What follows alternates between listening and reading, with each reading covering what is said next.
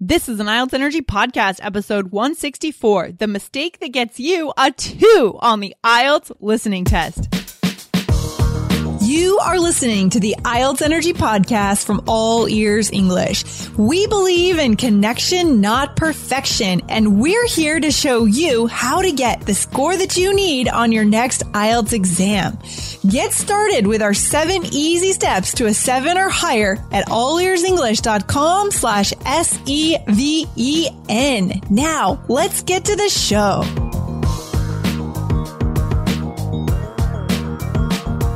In today's IELTS Energy episode, you are going to hear the rumor about the speaking test that will pull your score down and find out the truth for the score you need.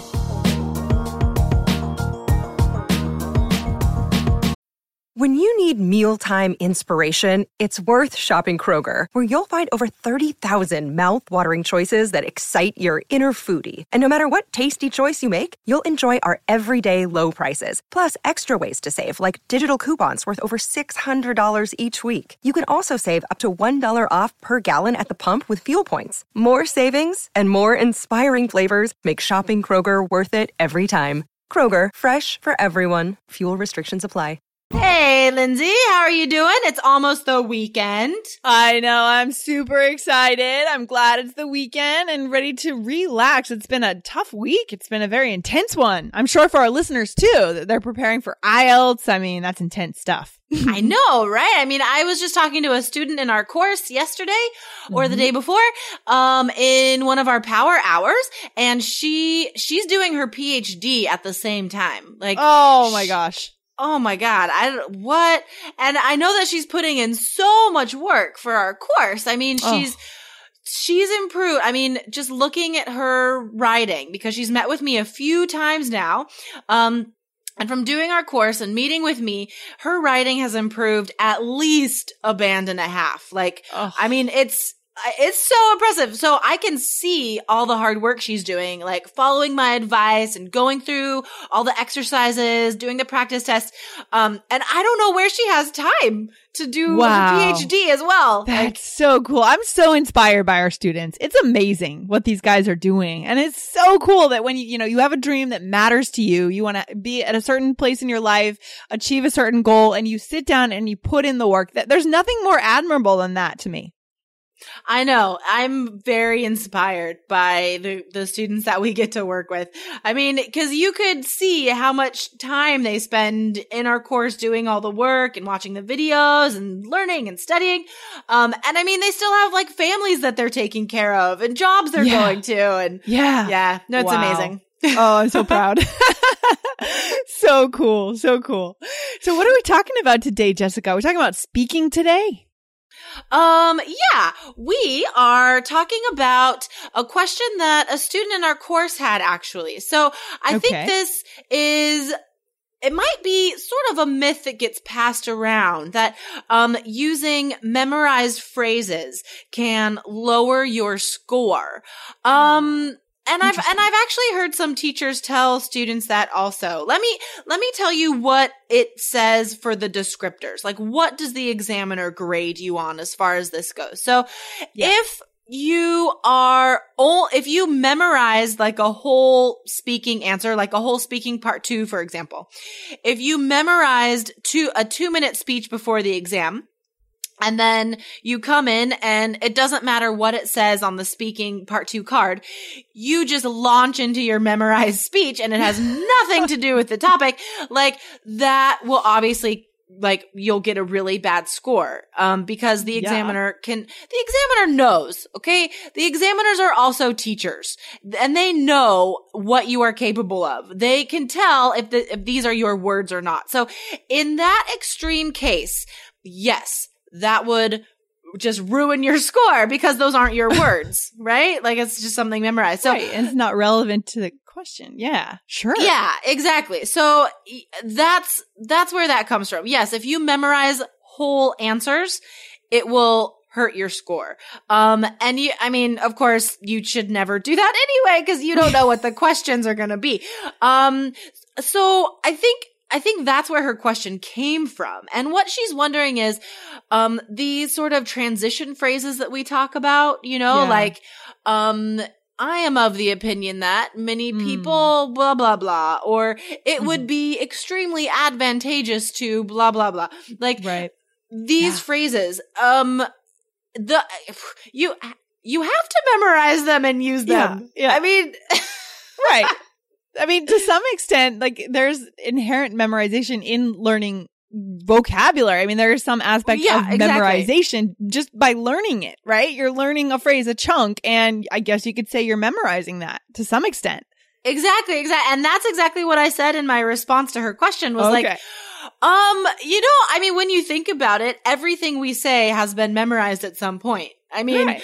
every you know, vocabulary word or grammar rule or sentence structure. Right, like right. everything we say, you did, especially in your second language, of course, like you did like actively re- memorize and remember this at some point. So that's not like, yeah. that's not the problem. It's, it, it's, it's full memorized answers, not small chunks. Okay. Like these right, phrases right. we're telling you. And there's really no way that you can produce the language that the examiner wants mm-hmm. without memorizing stuff.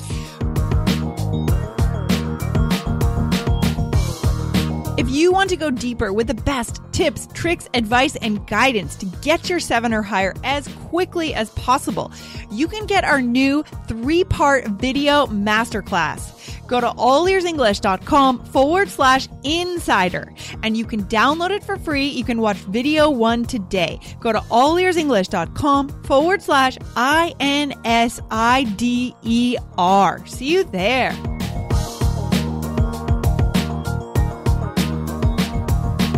Right. And and maybe one of the things that our, our listener is worried about, the student in our course, is maybe sounding memorized, right? Uh, to make sure it doesn't sound like it's been memorized. And there are definitely certain things we could do there with those chunks, like using tone of voice properly, right? Using body language, things like that to make mm-hmm. sure it mm-hmm. doesn't sound rehearsed.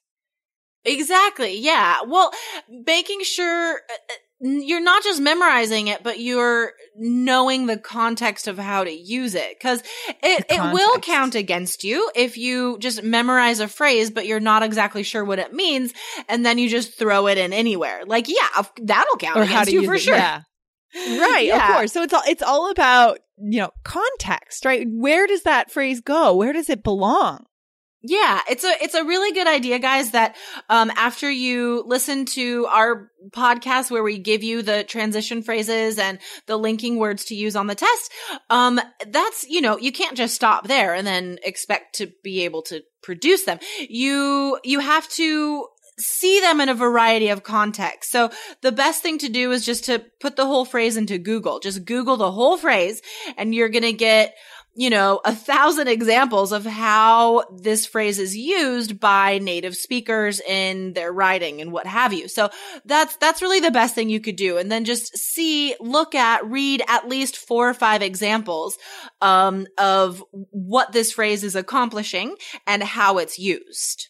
Ooh, I like that idea. Just put it right into Google, not Google Translate, yeah, right? Put it into no. Google search and just find it. That's perfect. Google will yeah. do the work for you. I love that. Yeah. Yeah, exactly. And I just, this just came to mind because I was just looking at a student's writing, um, before we started recording. And I think like in the, in his conclusion, he said something like, um, to, uh, what was it? It was like to conclude the summary of my ideas or something. And it like, it didn't, it was kind of a combination of two other phrases and right, like, yeah, and it didn't make sense. So, um, I mean, he should have memorized that. Like, he should know that the phrase is to conclude, like, n- not to add right. to conclude the summary. So, my point is, guys, that you, like, you, ha- you do have to memorize these phrases. Okay. So you use them correctly with the correct grammar, but you also have to see them in context so you know when to use them. Right, exactly. Because just because we have the phrase doesn't mean it's going to get us the score we need if we put it in a place that doesn't make any sense or if it sounds redundant like it did in that answer because the student didn't quite know how to use it, right? Not, yeah, that's the yeah. big piece of language. How do we use the language? Yeah, exactly. And it's the the longer phrases that are going to get you the highest marks in the speaking and writing. Like um I yeah, uh, my favorite is always I am of the opinion that like I mean mm-hmm. that's almost a whole sentence. Like it's a super long phrase, but mm-hmm. that's like because it's more complicated, it's going to get you higher scores. Yes. So, I mean that's what you want to be using, right? In speaking part 3 and writing task 2. Um but you can't you can't just like read it a couple times and then expect to use it. Like it there's a lot of little words there. You have to remember the correct order. So yes you do have to memorize it. Make a list. Make a list of these words of all these transition phrases that we give you on our show and memorize them and then yeah. practice using them and one thing I love about the advice that we throw out there is that it's all directly linked to the scoring system. Like we always go back and we look at the descriptors online, right, Jessica? And we see, you know, we want to answer a question. We see how to give advice based on what the examiner is going to how the examiner is going to give out a score. And I love that. It's not just that we're giving you guys phrases because we like the way they sound, right? Exactly. I mean, that phrase, I am of the opinion that is a, is a, is a linchpin phrase, right? It's going to get you the best value, the best bang for your buck. I mean, it makes sense to use that. Yeah. And if you are studying with a teacher who does not know these descriptors, then they're not going to know how important these transition phrases are. I yes. mean, they might be just working with you on sounding natural, which is not going to get you the highest score on the exam because in right. my natural way of speaking, I don't yeah. use those phrases. Right. So if you're working with someone that doesn't know the exam, sure, maybe they're going to help you sound more like a native speaker, but they're not going to help you get a high score. You yeah. have to know like what the examiner is looking for because it's it's very specific you guys. Um Oof. i mean in our in our course we break down exactly like what does a 7 mean? What does the examiner have to see in order to give you an 8 and what what are you going to do and get a 5 because you made these specific mistakes? Um there's these are just outlined in very clear language for you guys. Um, I mean, you can go to Google and type in IELTS band descriptors speaking or writing, and you could read through that whole table yourself. Um, but you might, I don't know, it's kind of confusing. There's a lot of information on there. Um, yeah. so instead, it's a good idea to work with an IELTS professional who already has memorized that whole table and can yeah, right. explain it to you in very clear, simple ways. Absolutely. I love that. I love that. Perfect. And guys, if you want to find out more about our course, come back to IELTS.allearsenglish.com and watch the video on the homepage and check it out. Because again, if our dreams really matter to us, I mean, we want to find the quickest route to our dreams to make sure that we don't take the chance of not getting there, right? Because that to me is the tragedy that, yeah. you know, what's at stake here is our future. Exactly. And you can't just trust any like p- piecemeal rumors that you're hearing. I mean, like the question that our student asked, that's not even related to anything like real on the right. exam. I mean, it, it, comes from something real. There's a grain of truth there that yeah. if you do memorize an answer, you know, you're going to get a one or a two on the speaking right. exam. Yeah. Like, yeah, it's kind of related, but, um, but no, it's just no. totally wrong. Like, I don't know where she got that idea, but I mean, oh. God, can you imagine if like she weren't in our course and she couldn't ask us? Then she would think that she couldn't use any of these linking phrases because she couldn't memorize them. Yeah. And then she'd get a really bad yeah. score. Yeah, it's dangerous to do this on your own, guys, because you have no one to turn to. I mean, again, we take your questions on this podcast, but usually our average response time minimum is a month to reply to your question. Yeah. Okay, a month. But in our course, we answer our students' questions at least within 24 to 48 hours, where oh, usually oh, faster. Yeah, yeah, absolutely. So guys, if it, if it matters, if your future matters enough to you, it makes sense to get yourself into a smart system that is directly linked to the scoring system. You have no time to waste. I mean, we just don't have time to waste. And there's there's so many rumors out there, guys. Sometimes I go online and look at some of these IELTS forums, um, just to see, you know, what questions you guys have and what worries candidates have before the exam. Um, so we can make our course stronger and we can give you guys what you need on the podcast. And I'm just shocked sometimes. Like I don't know where these ideas come from. It's uh, it's very frustrating. Yeah. Oh if gosh, just scary. if everyone who's preparing for IELTS would just just stop doing those things Yeah. and just stop listening and reading anything else and just do our course, then there would be no malicious rumors that are ruining your scores out there. And everyone would be getting amazing scores. We'd really raise the bar on the whole IELTS exam, right? I mean, that would just be incredible. they would they would have to like rewrite the test because everyone would be harder. getting like eights and they're like what well it's three keys ielts ding Well, maybe that day will come. Maybe that day will come. I'm sure it will. Feeling good about that. All right, oh, oh, this has so been funny. fun. Jessica, thanks for hanging out today. And again, guys, don't trust the rumors. Get yourself into a smart system that you can trust. You have someone you can turn to when you have questions like these.